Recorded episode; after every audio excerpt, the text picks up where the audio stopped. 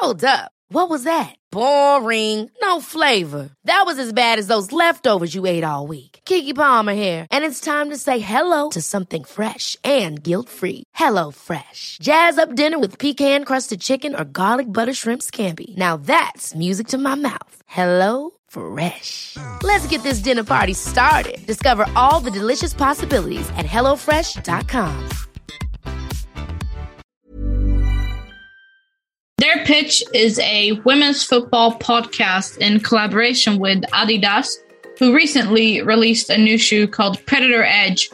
And the really cool thing about this is that it's four female football players that are the front face of this campaign. Mia, what do you think about that? And can you tell us a little bit about these players? I think it's great that they have uh, these four big profiles uh, that that are fronting the campaign.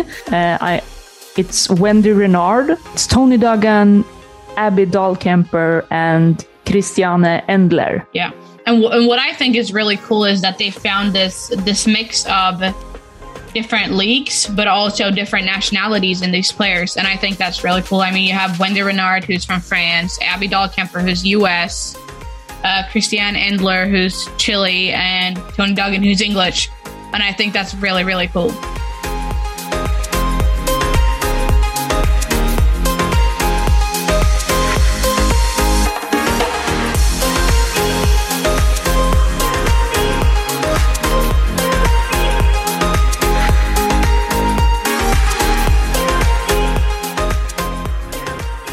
The sixth episode of their pitch gives you our first non Scandi or Nordic player. In this episode, we are joined by a Canadian Olympic gold medalist who sure knows how to score from the spot.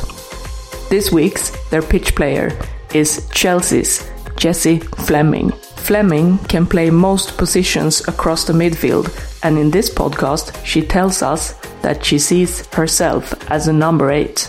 Fleming made her debut in Canada's senior national team when she was 15 years old, and she has played two World Cups and two Olympic tournaments. After playing college football at the UCLA Bruins, a football program at the University of California, she moved across the pond to London and joined Chelsea. Since joining Chelsea in the summer of 2020, she has made 50 appearances for the Blues. Fleming has also earned 94 caps for Canada and she has scored 14 goals. When this introduction is being recorded, Fleming is playing the Arnold Clark Cup with Canada, which will most likely add to those stats. You are listening to their pitch, and this is the Jessie Fleming episode. It's Tuesday, and we're here with our first guest that's a non Scandinavian player, Jessie Fleming. Welcome to the podcast. How are you doing? Good. Thanks for having me. Yeah, thank you for being on. We're super excited um, to talk to you about, you know, we want to get to know you, who you are on the field and off the field, but we're going to start off with an in, a quote from somebody who knows you very well and then you'll just have to guess who it is. Okay. And it goes, Jessie is one of the smartest, most tactically sound players that I've that I've played with. The way she thinks about the game is very clearly seen in the way she plays. She's a smooth, highly skilled, and savvy midfielder who is at the center of creativity in any team she plays in. She has an eye for goals and creating for others.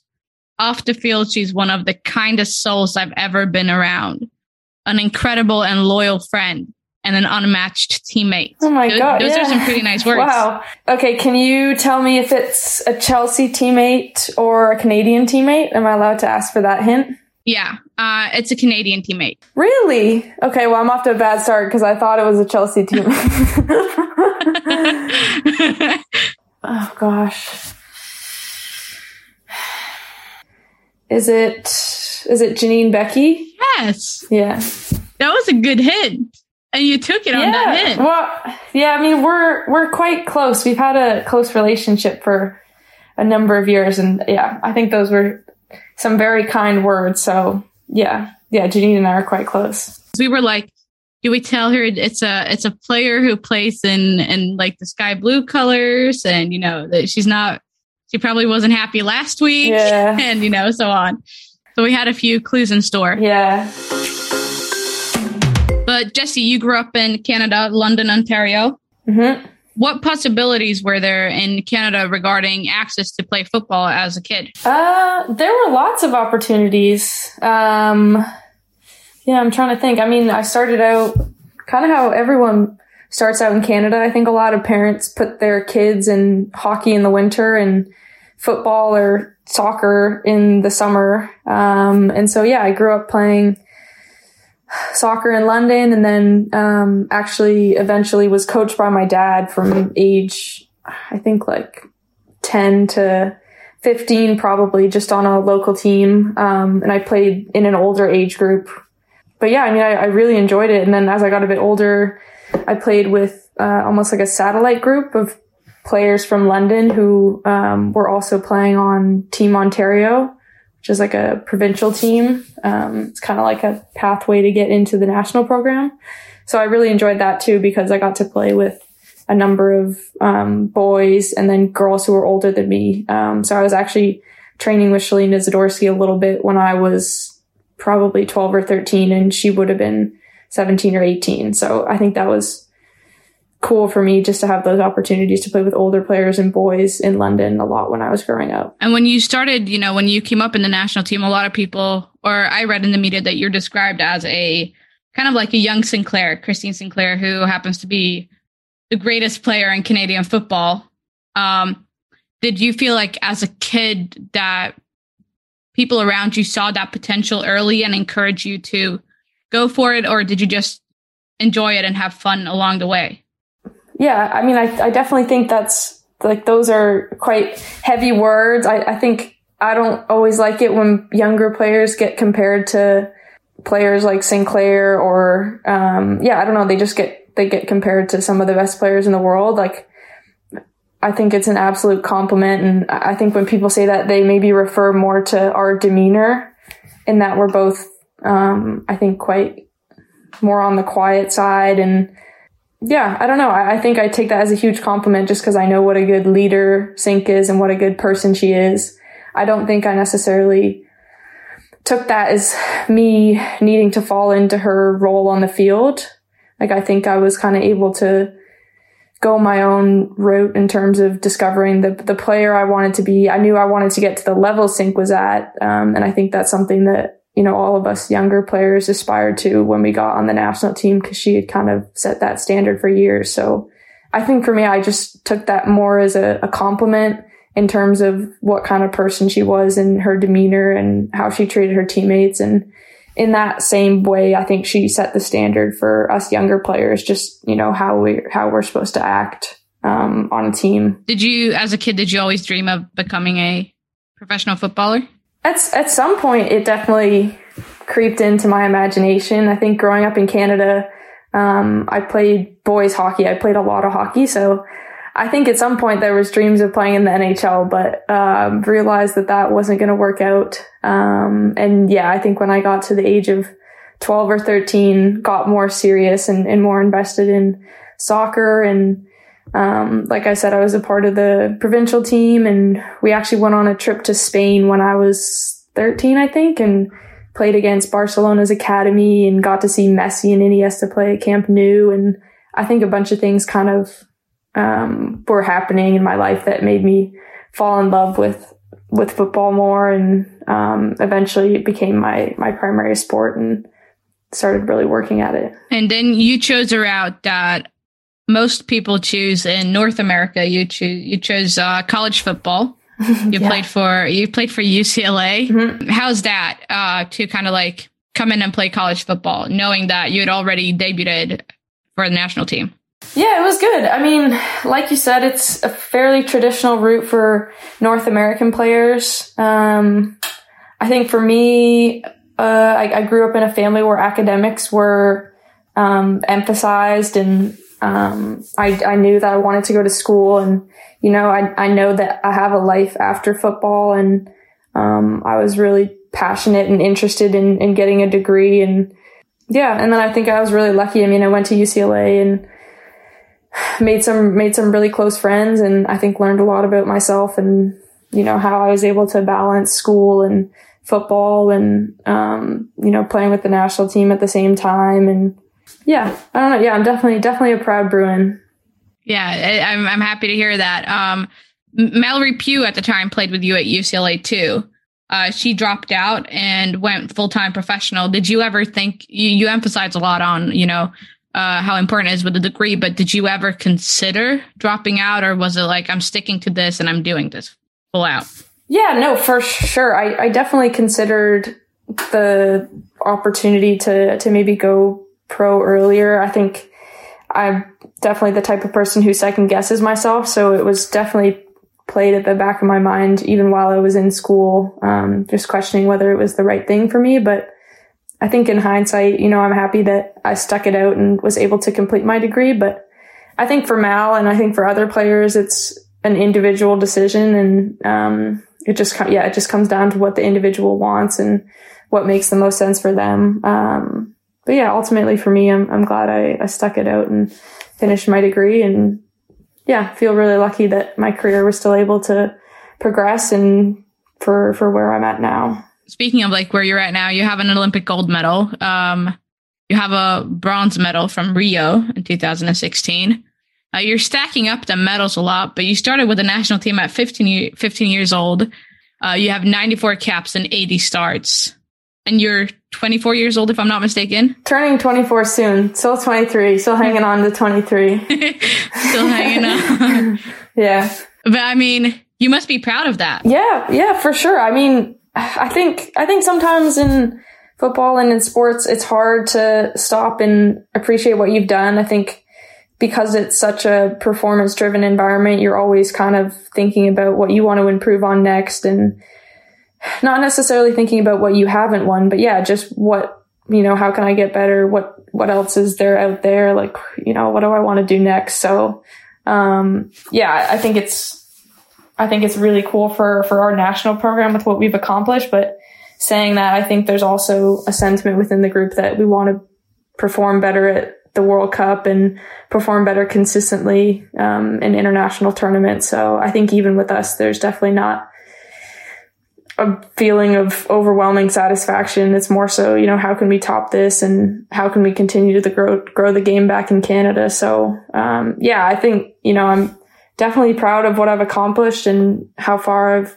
come as an individual, but I also definitely focused a lot of the time on, you know, what I can be doing to improve my game and, um, yeah, even improve the larger game. Do you feel like people, um, kind of counted you out at the Olympics in Tokyo?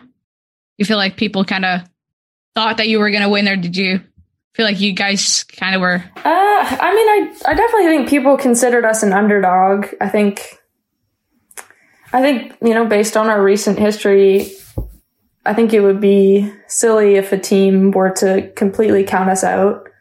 Um, but I think you know, most importantly, within our group, there was a strong belief that we could outdo our performances in the past and take a step or two up on the podium. And, and that's what we wanted. And all of the dialogue around the team for the years building up to the Olympics was that we wanted to win gold and we believe we could if we executed our game plan and, you know, if the soccer gods were on our side and they were that tournament. So, um, yeah, I don't know. I think most importantly, there was a belief within our group that, that we could achieve what we did.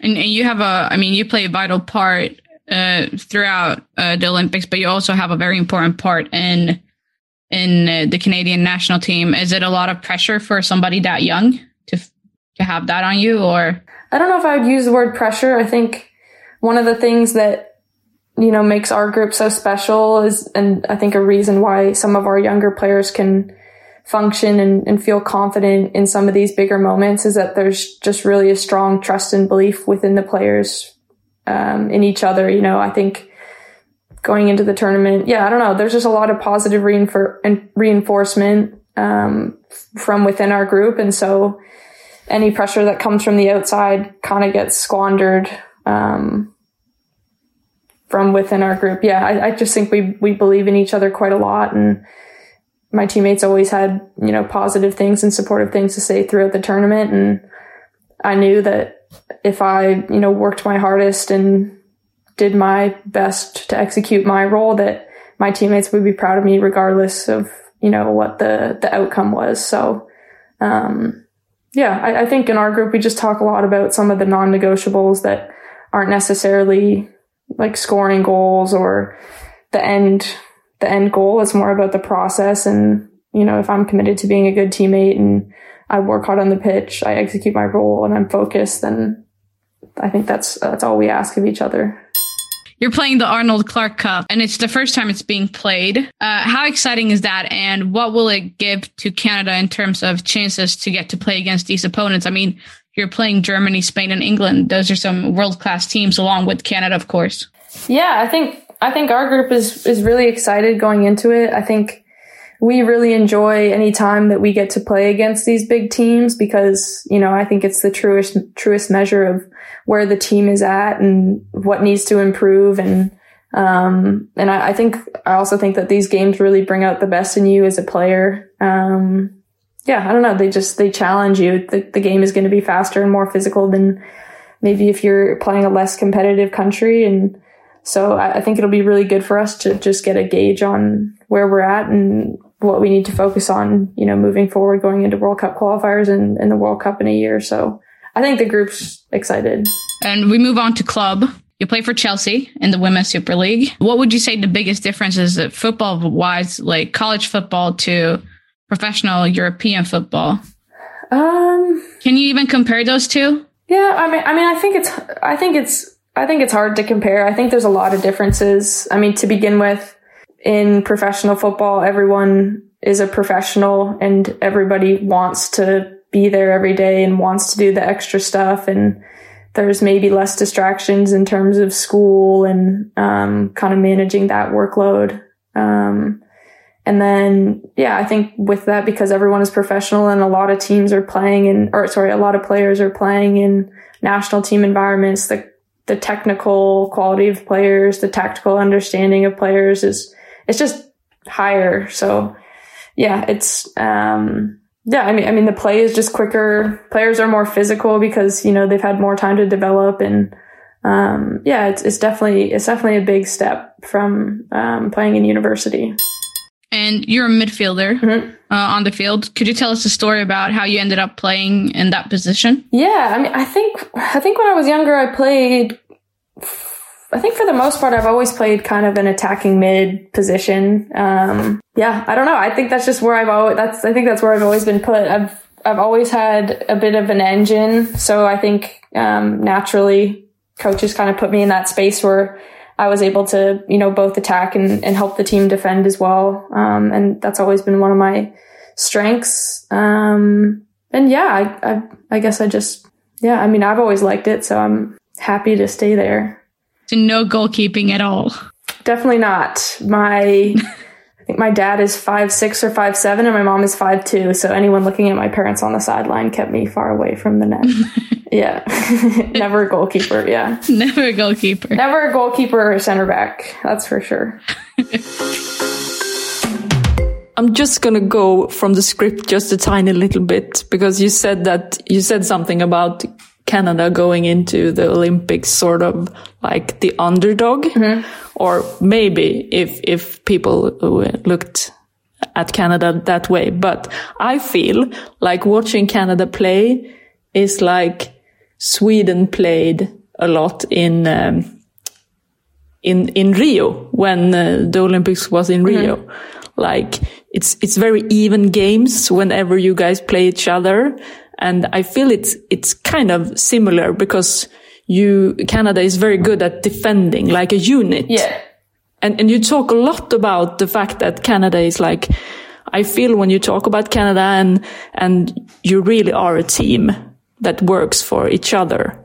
Yeah, for sure. I mean, yeah, I think, I think it's one of our biggest strengths. Like, yeah, I mean, we love playing teams that maybe are higher than us on the FIFA rankings, but like we feel that our unit on any given day can beat any country in the world. And I think just like our, our belief in each other as teammates and, um, I think it really goes a long way for us. And it's definitely what gets us through challenging tournaments like the Olympics, you know? Um, so yeah, yeah, I definitely think we have confidence in, in our unit as a group, not necessarily like as the makeup of individuals, but like we feel that our unit is, can be better than any other team on a given day.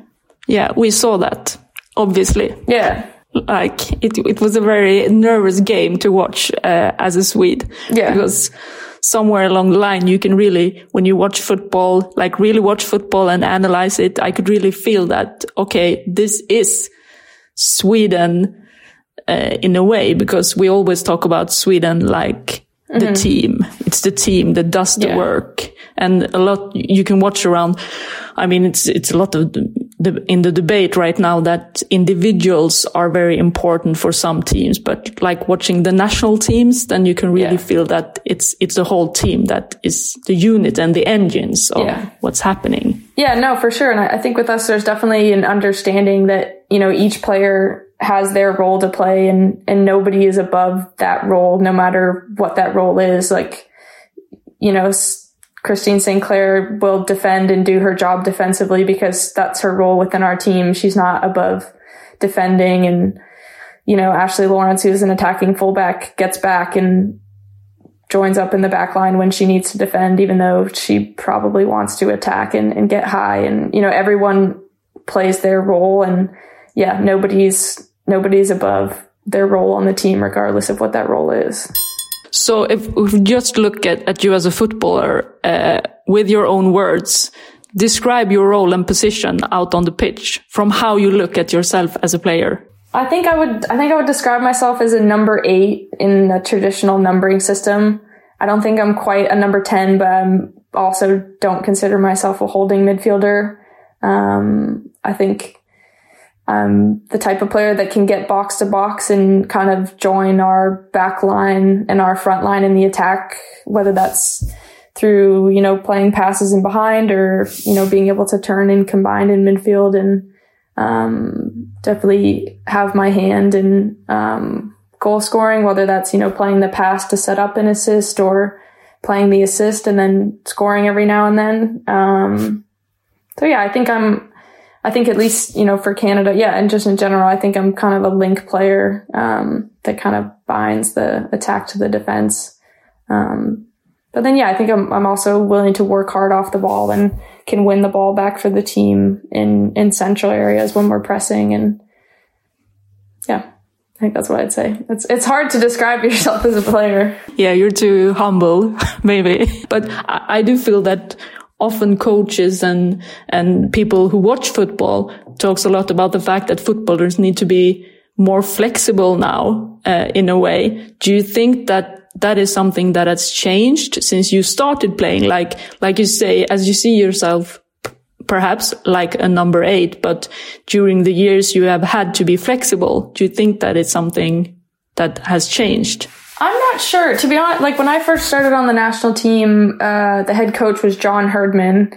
And one of his biggest philosophies was that our team was always going to be, you know, more adaptable and more flexible than other teams.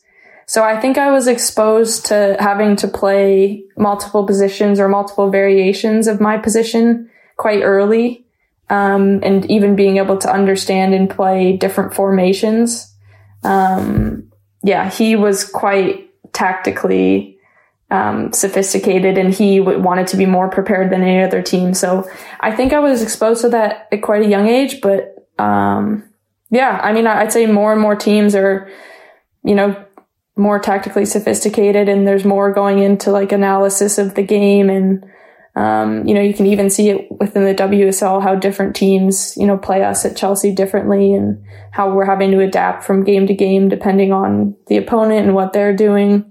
So yeah, I definitely think, you know, maybe there's more of a requirement for players to, to, to be more flexible and, and even adapt within games.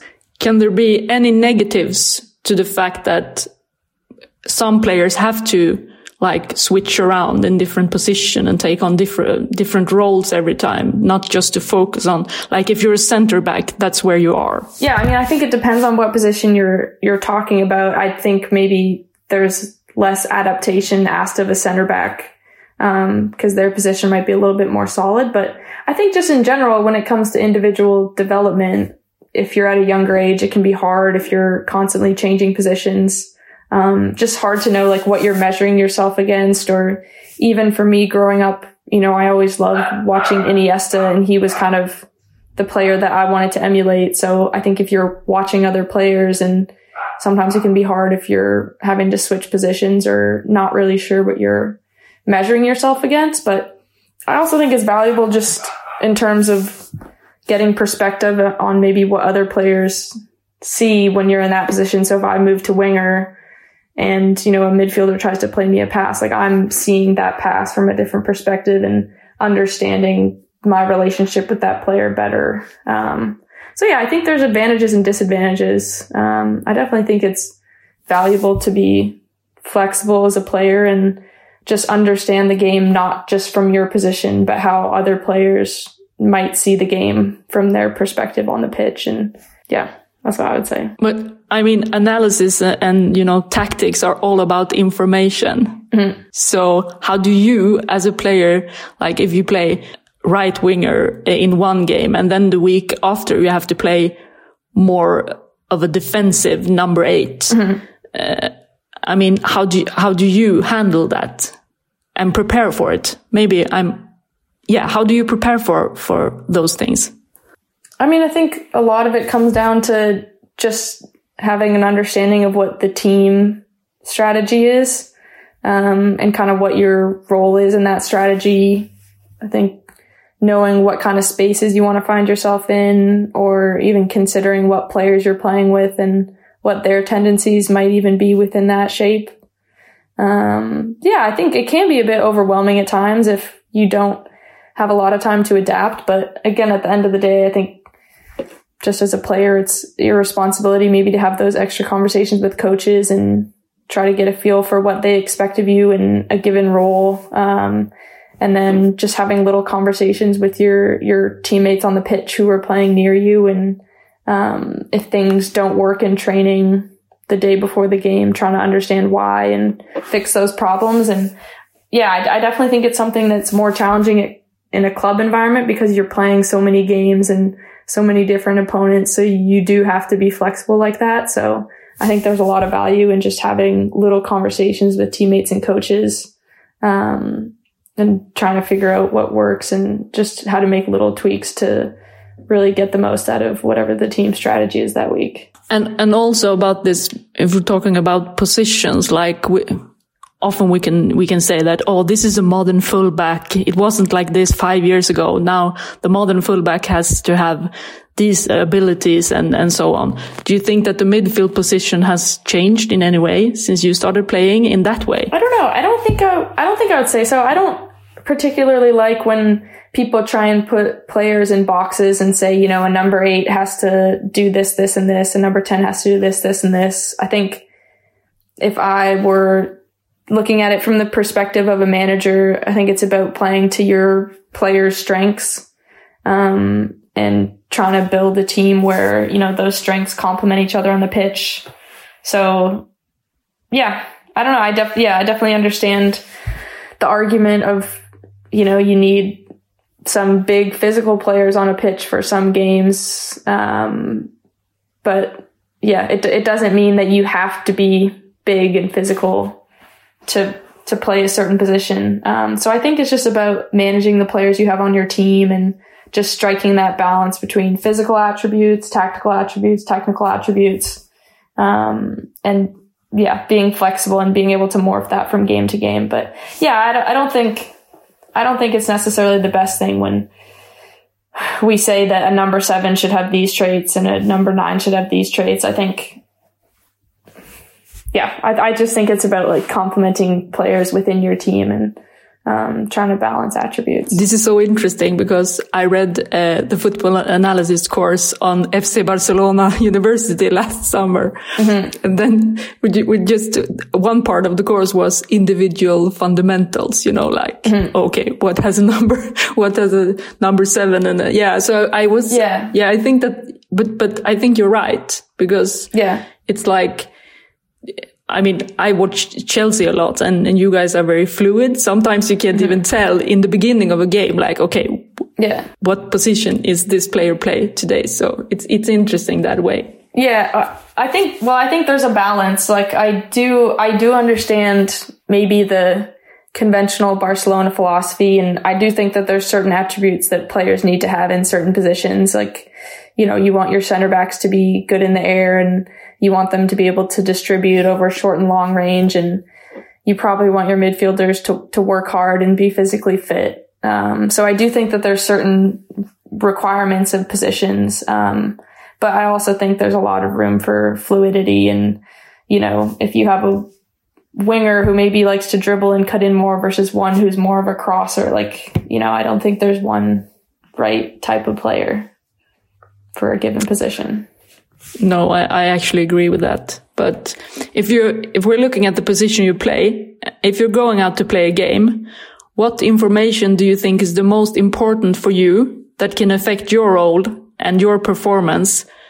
Um, what is the most important thing you need to know? I mean, I think a lot of what I focus on as an individual is just, you know, what are the opponent's tendencies um, in terms of you know, what shape do they typically press in, and once the game starts, you know, what shape are they pressing us in, and then just tendencies of you know whether their midfielders like to step out and cheat higher on our midfielders or their fullbacks are really aggressive or they're really protective of the channel. I think just little information of how the opponent typically plays. And then based on that, you know, what spaces do I want to be able to get into and try and exploit? Um, you know, if a team plays with a really high back line, can I try and find passes in behind? Or if they're very conservative, then maybe we're looking for off the front. And then also I think like playing to the strengths of our players on the pitch. So who am I playing with and, you know, what kind of passes or, or how can I support them or yeah, how can I get the most out of my partnerships on the pitch? Media and fans uh, are a lot about numbers and statistics. Do you, do you as a player care about statistics? Uh, and if so, is there any particular number you care more for than others?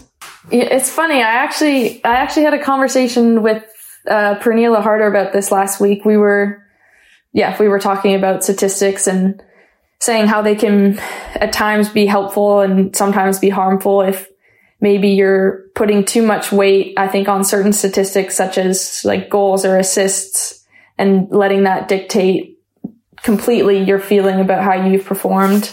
Um, but that being said, I also really value um, data and in the past when I've, you know, even now when I've looked at parts of my game that I'm trying to improve or work at, I, I rely a lot on statistics. Um, but for me, I think an important piece, and, and this is what Pernille was kind of talking to me about, was just focusing on statistics that are more based on process and not result. So where an assist or a goal might be a result, um, thinking about you know, how many forward passes did I attempt or how many times was I able to turn and play forward versus playing backwards or sideways? Um, yeah, like how many times did my first touch break a line or, um, yeah, I, I, think for me as a, as a midfielder, I think I'd probably look at stats around, you know, am I creating, am I making the most of my touches or am I just playing safe and, and playing backwards and sideways today? I think it's kind of about that like teetering on that risk versus reward.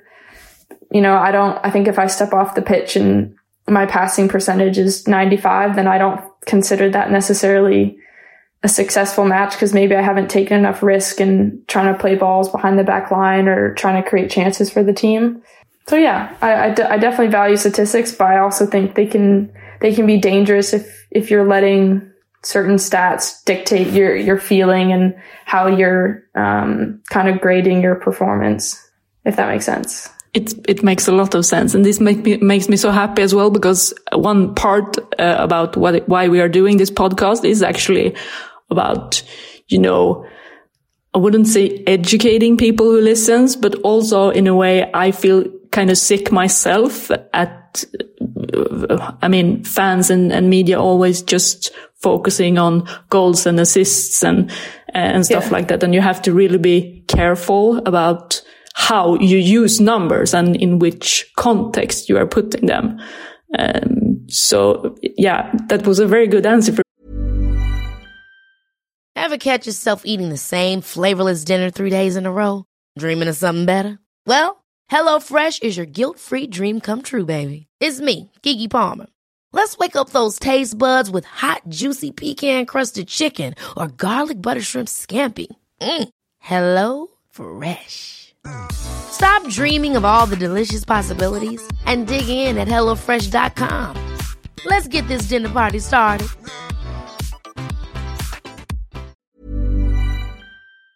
You, I think. You said statistics, statistics can be quite harmful sometimes. In in what way could could it be harmful? Well, I just think, I think if all your grading or evaluating your performance on or goals and assists, I think I've seen players play excellent games and be a critical part of their team's success and maybe they didn't score or get an assist.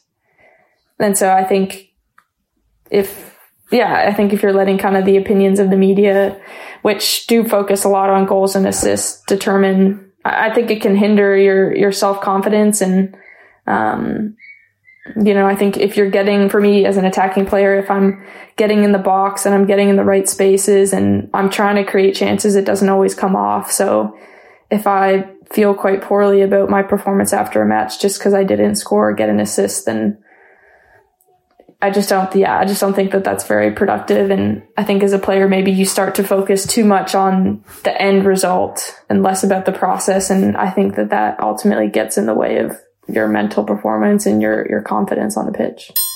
So, in, in which uh, tactical aspect do you feel like you, you've grown or learned learned the most during your career so far? Uh, in which tactical aspect? Yeah. Um, we're going deep here into football nerding. I don't know. That's a tough question. I mean, I feel. I mean, I've I've learned a lot so far. I still feel like I have a lot to learn, but I think I don't know. I don't know if I could like pinpoint one thing. You can take two two things as well. That's fine. I think from Canada, I've definitely learned a lot about like defensive tactics and how to nullify another team's threats. Um, from like starting from the front press to moving to the back line. Like I think, like I said earlier, we take a lot of pride in being very prepared for matches and are able to switch between multiple defensive formations within a given match. And I think I have a good understanding of, you know, what those, the weaknesses of those formations are and also the strengths of those formations. Um, and I think that's important because now when I play other teams and I see that they're in one of those formations, I have the perspective as a player of saying, well, when I defend like this, I hate it when this happens to me.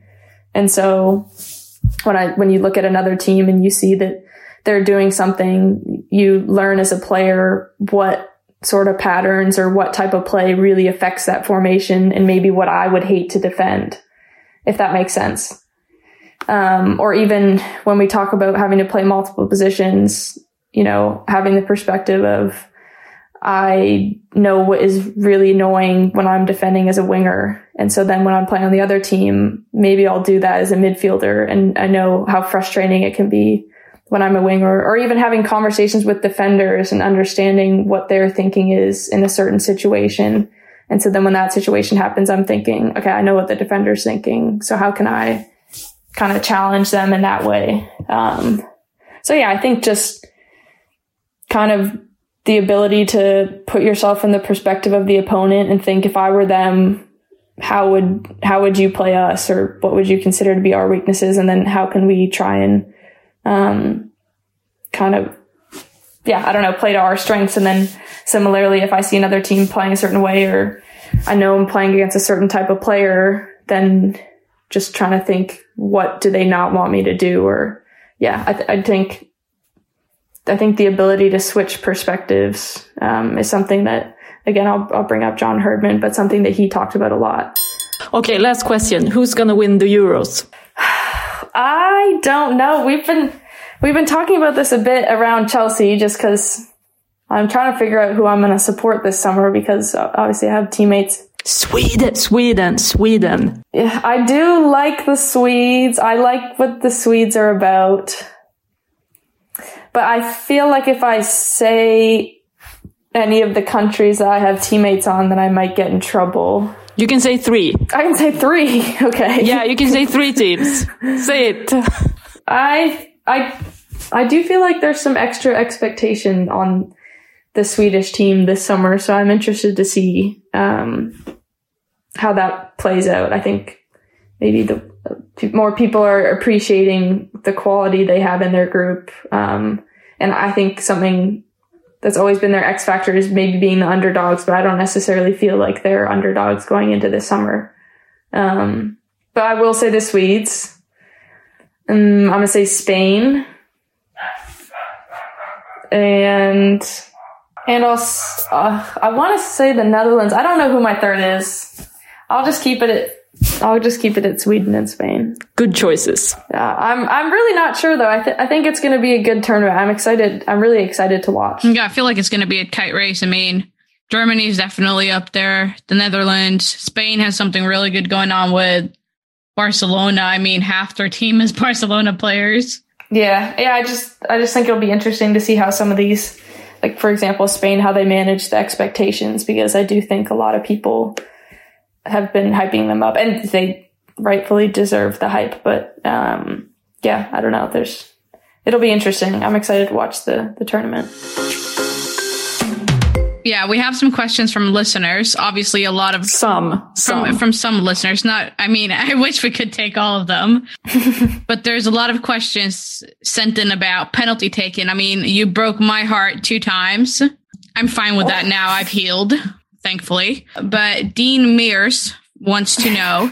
How do you keep calm in high pressure situations such as taking penalties in Olympic finals? And are you remembering analyses given to you by coaches or something else? I think a lot of the reason why our team was successful um, in penalties this summer comes down to just preparation. Um, I think going into a big tournament, we realized that although we don't want to end up um, in a penalty shootout, that it's a very real possibility. And so it was something that we practiced as a team in the build up to the Olympics. Um, so I had a very clear routine that was the same every time. And I think having that consistency is one thing that's calming. I think another thing that I really focused on was just my self talk, trying to convince myself that I wanted to be in that situation. Um, so yeah, you know, just the way I was speaking to myself before I was taking the PK. Um, and then I think just being confident in where I was going to put it, not second guessing it, knowing that, you know, it's my job as the shooter to give the keeper the hardest time. And if I put it in the spot I want to and the keeper makes a great save, then so be it. And I think another part again just goes back to our group at Canada and our belief in each other. And I knew that my teammates trusted me in that situation. I knew that they'd have my back if I missed the PK and you know, it, it wasn't, it was never like, it was never an individual taking the PK. Like it was, I, yeah, again, there was just a very distinct belief in our team. And, um, I, I think the one in the US game when Sinc handed me the ball, she just said, like, you know, we've, we've got your back. Like, re- regardless of what happens, they know they, nobody was going to be mad at me if I missed. Um, so I, I think a lot of it just comes down to my teammates and, um, their their trust and then also the the preparation um, that went into it. Individually as like a person are you more nervous taking the penalty or you know standing on the shoot line in the in the sideline when there's a shootout? I think it's like a it's a different kind of nervousness. I think the thing i don't like about penalties is that it does come down to individuals and somebody has to make a mistake. And i think that that is a, I just, I don't know. I think it's a very tough way to win or lose a game. Um, like I said, it's not something we wanted to have to do going into the tournament, but obviously something is part of the game and something you have to prepare for. Um, so yeah, I don't know if I would.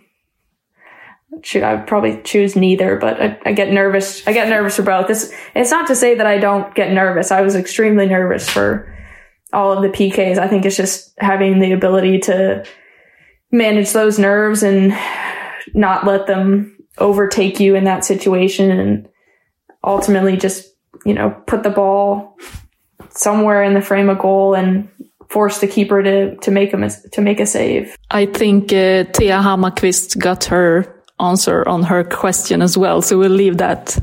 Uh, but Danny Legan Gonzalez uh, wants to know uh, how much do you feel Chelsea have helped you improve as a player? Yeah, a lot, um, a lot, a lot. I think, I think just being around players who are at that next level, players like Pernille and Ji So Yun and Fran and Melly, and you know the list goes on and on. And you know even our defenders having to play against Millie Bright and Jess Carter and Jonna and Magda and all these great defenders every day in training. I think, you know, that's one of the things that makes our environment special is that we have a lot of really good players and I think we, we push each other in training just in, you know, the quality that's demanded and, um, just the special moments that have to be created in order to get a goal or to do something special in training. Um, so yeah, I think, I think in, in this environment, I'm, definitely really inspired by my teammates just with the level that they're at and being able to learn from from these players. Um, and then also the tactical piece just playing in a league that's at a faster pace and, and more physical and having to play against teams who play different styles um, every week has definitely taught me um, lots on the tactical side of the game. So yeah I think yeah, I think I've learned and grown quite a lot since since I've been here, and yeah, hopefully we'll continue to. Ashley Sims wants to know. You've spoken in the past that having a sports psych on Team Canada has helped you a lot. Do you see this as a standard for football clubs or for all athletes now? Yeah, for sure. I mean, I think, in my opinion, yeah, I, I don't, th- I don't think the value of a sports psych can be understated. I know for Canada and for myself and a number of my teammates, it's it's been really valuable. Um, just an asset to our group. I think, like I said, having someone who's able to help you kind of navigate situations like a penalty shootout in an Olympic final and how you're dealing with some of the mental thoughts that are creeping into your mind or um, just building processes that allow you to perform at a more consistent level on a more regular basis. Um, yeah, it, yeah, my, I mean, I think it's, I think it's invaluable and, um, I've really enjoyed using that resource over the years. And yeah, again, I think just kind of developing the ability to deal with certain feelings and emotions that are brought about as being a part of a group and you know maybe sometimes you're not playing maybe you're going through spells where you're not scoring or you're not playing your best or or even when you're trying to develop a new skill or trying to develop something it's hard because you're probably going to fail at it for a while and being able to kind of see the light at the end of the tunnel and focus on the process of what you're doing versus focusing on goals and what the media are saying or all of these externalities that are outside of your control I think our sports psych was always, yeah, I don't know, just a, always had wise words for how to navigate some of these situations that come up in, in professional sports. And, you know, for me, it's also been really valuable and applicable to, to my everyday life and just how I deal with challenging situations, um, and not letting, not letting my emotions or kind of that inner voice inside my head get the best of me. Um, at least as best I can. I mean, I still, I still work with a sports psych and, um, it's something I think is really valuable and I still have a lot to improve on with that. But yeah, I mean, I think it's becoming a, a bigger part of, a bigger part of the game and a bigger part of sports. And, um, I, I definitely believe in it. And at CFC blogs underscore wants to know, uh, after playing in the WSL in England, and winning the gold medal with Canada at the Olympics, what do you wish for for the growth of women's football in Canada? Yeah, I mean, I think, I think it's been, I think it's been really cool to see players like Janine and, and Kadeisha and Ashley and, and Jordyn come over to Europe and, and have success here and play in the top leagues. I think, I think it would just be cool to, to be able to get more Canadian players in, in top leagues and, um, you know, eventually even get a few teams or a league of our own where, you know, players aren't deciding to quit playing at 16 or 17 because there's not enough avenues for them to continue to pursue football in their own country. Um, yeah, I think just more opportunities for girls who are kind of on that bridge. Um, you know, maybe they're not necessarily in the national team environment, but they're still passionate about playing. And I think just more opportunities within Canada for them to be able to do that and, um, develop their game and just, yeah. Only Woso on Twitter wants to know what are the cultural differences among Canada, the United States, and England? And how does this affect the way each country views the game from your point of view? I think in North America, the game is probably viewed in a similar way. I think the biggest difference that I found, and one of the reasons why I really wanted to come play in Europe, is because there's such a long and rich history of the game. Um, whereas in North America, I think sometimes, a lot of the time, soccer is overshadowed by other sports. I think here, English fans live and breathe football. Um, they're so passionate about their clubs. They support the same club for life and they watch them play week in and week out. Um, and I just think that's really cool. Like, I, I think it's almost a religion in some European countries. And I don't think, well, no, it, it hasn't reached that degree in North America. Um, so yeah, I think just like the tactical brain of the average citizen in England is, is probably a lot more advanced than that of one in North America. And I just think it's really unique how passionate people here are about their clubs and just how much, yeah, how much pride they take in, in wearing the jersey and supporting their club. And, um, yeah, I mean, it's just, it's on TV constantly. Um, so yeah, I, I think there's just more hysteria and there's just a richer history of the sport over here. Let's go with at Meg Ahern. What has been your favorite moment so far play, playing for Chelsea? Yeah, I mean, there's, yeah, there's definitely a couple that stand out. I think, I think winning the WSL title last year was quite cool. Um, and I think, you know, in those moments after you've won a trophy, just being able to celebrate with your teammates and, you know, especially that one because it was the end of the season and we were able to maybe just sit back and appreciate the year that had gone by a little bit better. Um, so I, I think that was cool. And I think the last couple games we played and actually just having more fans and, and fans back at Kingsmeadow has been really nice. Um, because my first year here, there was quite a few fixtures where there were no fans. So yeah, I, I, think just having fans back and just that atmosphere at our home field on a whatever Wednesday night um, is is really special. Um, yeah, that's what I would say. Coco Chante wants to know: Growing up, did you have any idols?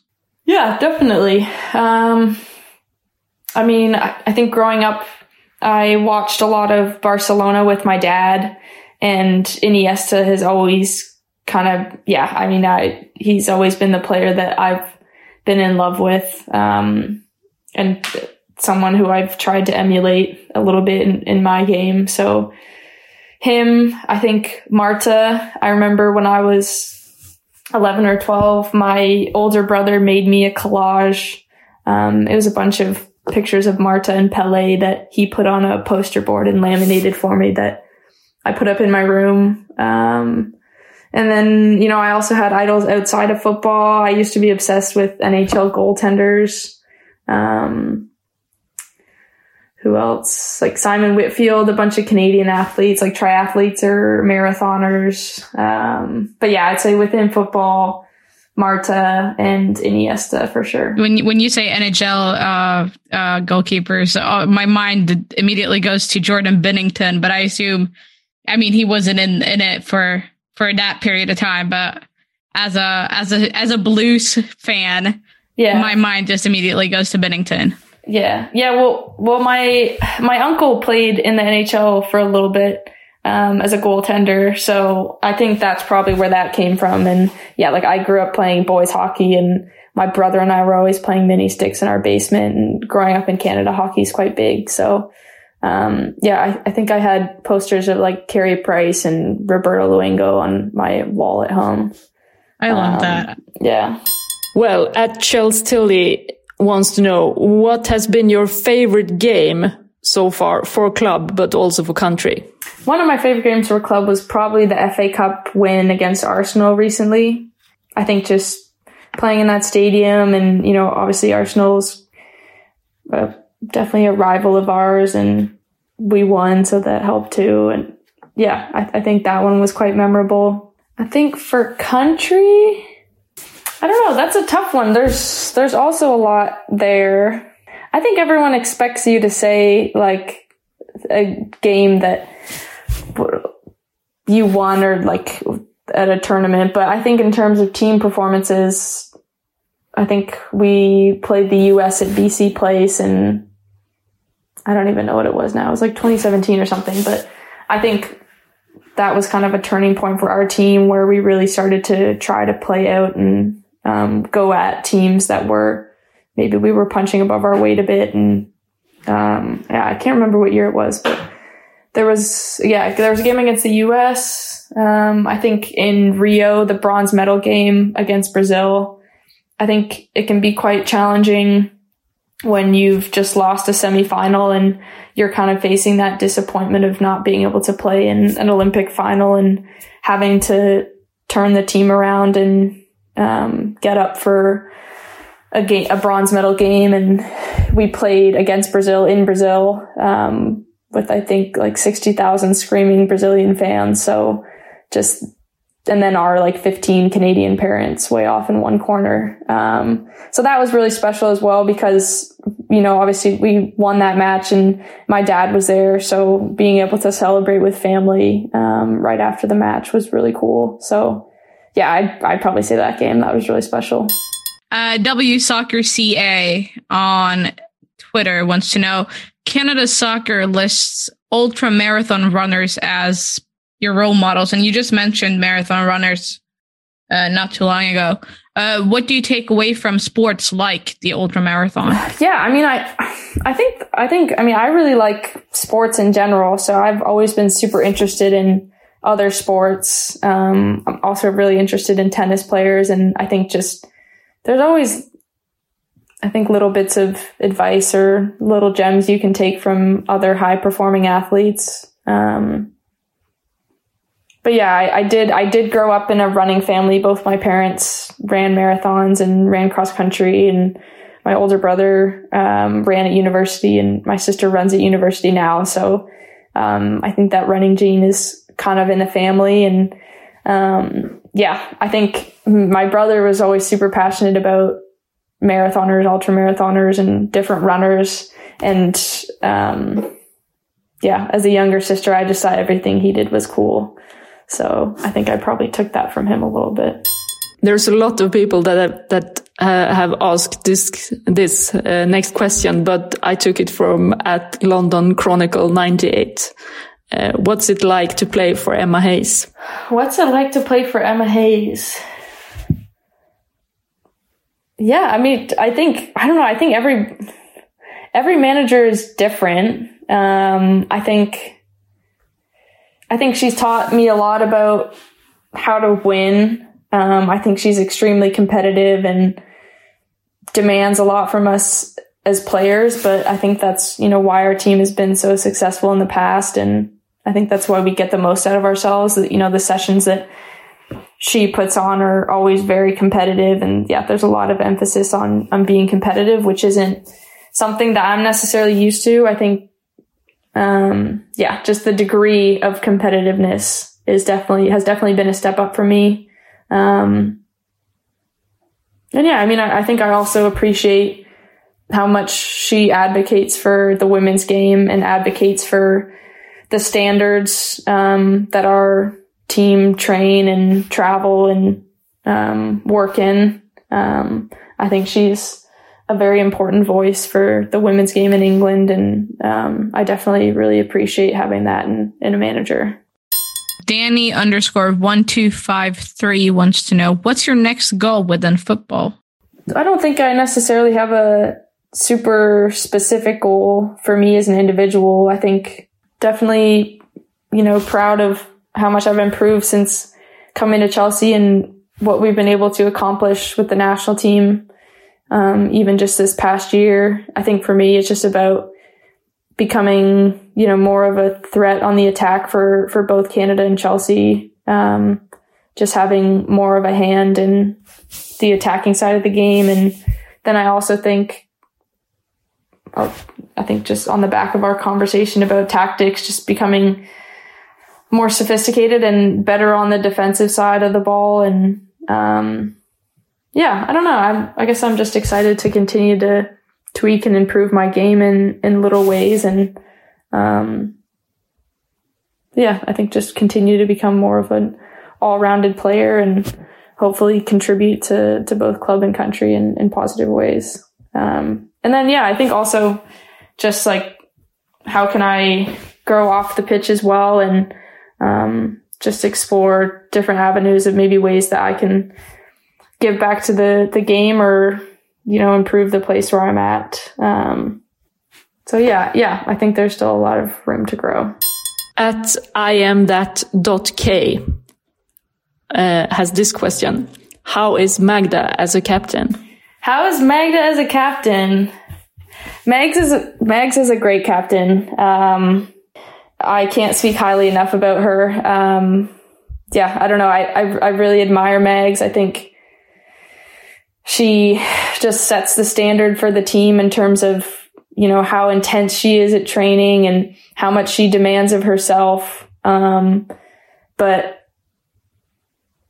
yeah, I don't know. She's she's just a she's a good person and she's a she's a great friend and she's so passionate about the game. I mean, I feel like every time after we play, it's been two or three minutes and she's already trying to analyze the whole game that just happened to me. And I'm like, Magda, I need, I need a few minutes. So, um, but yeah, I mean, just like her passion for the game and her passion for her teammates really shines through. I think she's always trying to make sure everyone in our environment is well taken care of and you know she wants everyone to feel confident and um, i think she really brings out the best in her teammates and she's always looking for little ways to to improve our environment improve the culture on our team and asking tactical questions nonstop and loves watching the game. So yeah i, I feel really thankful to be able to work with magda and and have her as a friend. Um, yeah I, I really appreciate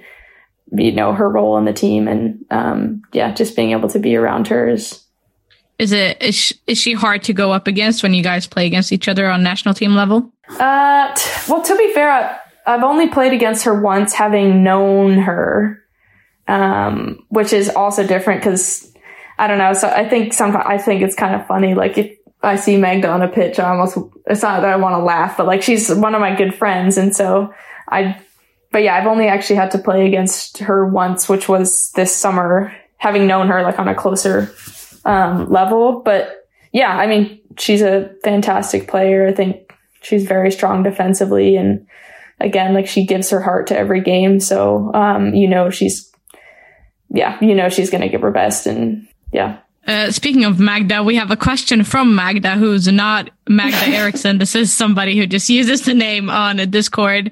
Um, do you have a special routine or are you superstitious at all before, you know, a game? Uh, no, so I'm actually really not superstitious. A lot of my teammates, both at Chelsea and at Canada are, but I don't know. I've, I think there's probably some things I do sub, like un- subconsciously, but um, there's nothing really that I like need to happen on game day, or I don't have any special pair of socks or sports bra or anything like that. I I try to avoid being superstitious.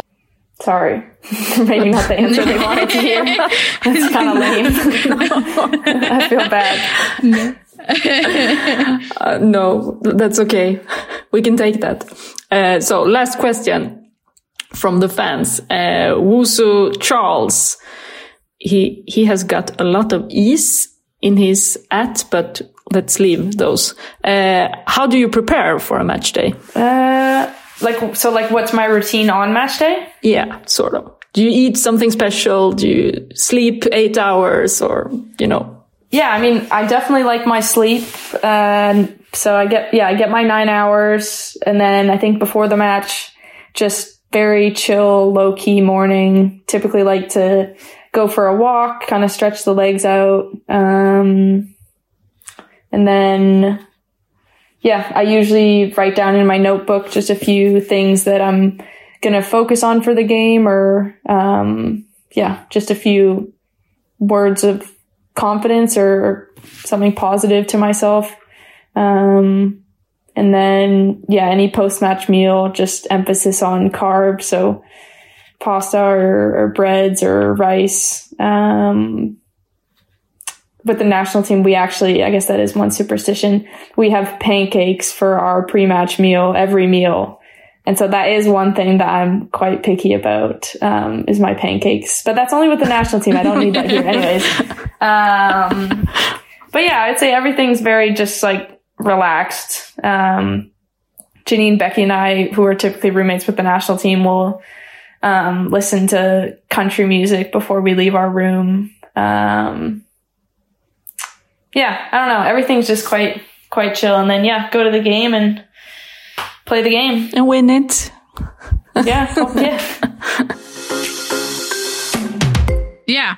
We're we're gonna skip to the end section. It's a uh, rapid fire, this or that, five questions. Okay. Um, a good slide tackle or a perfect interception. Uh, perfect interception. Dribbling your way out of pressure on your own or playing out of it with perfect one touch passes together with a teammate.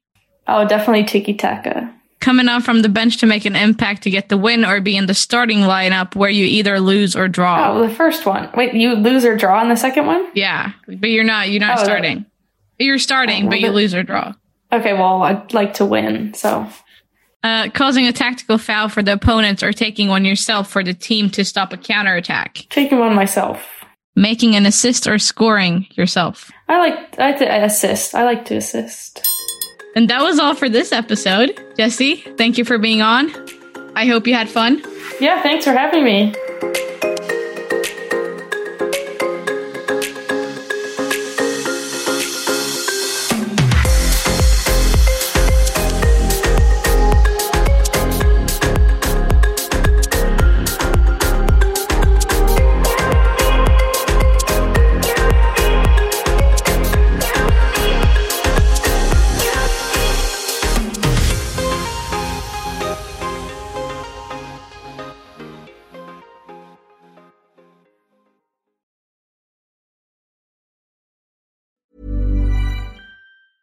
Planning for your next trip? Elevate your travel style with Quince. Quince has all the jet setting essentials you'll want for your next getaway, like European linen, premium luggage options, buttery soft Italian leather bags, and so much more. And is all priced at 50 to 80% less than similar brands. Plus, Quince only works with factories that use safe and ethical manufacturing practices. Pack your bags with high-quality essentials you'll be wearing for vacations to come with Quince. Go to quince.com slash pack for free shipping and 365-day returns. Mom deserves the best, and there's no better place to shop for Mother's Day than Whole Foods Market. They're your destination for unbeatable savings, from premium gifts to show-stopping flowers and irresistible desserts. Start by saving 33% with Prime on all body care and candles. Then get a 15-stem bunch of tulips for just $9.99 each with Prime. Round out Mom's menu with festive rosé, irresistible berry chantilly cake, and more special treats. Come celebrate Mother's Day at Whole Foods Market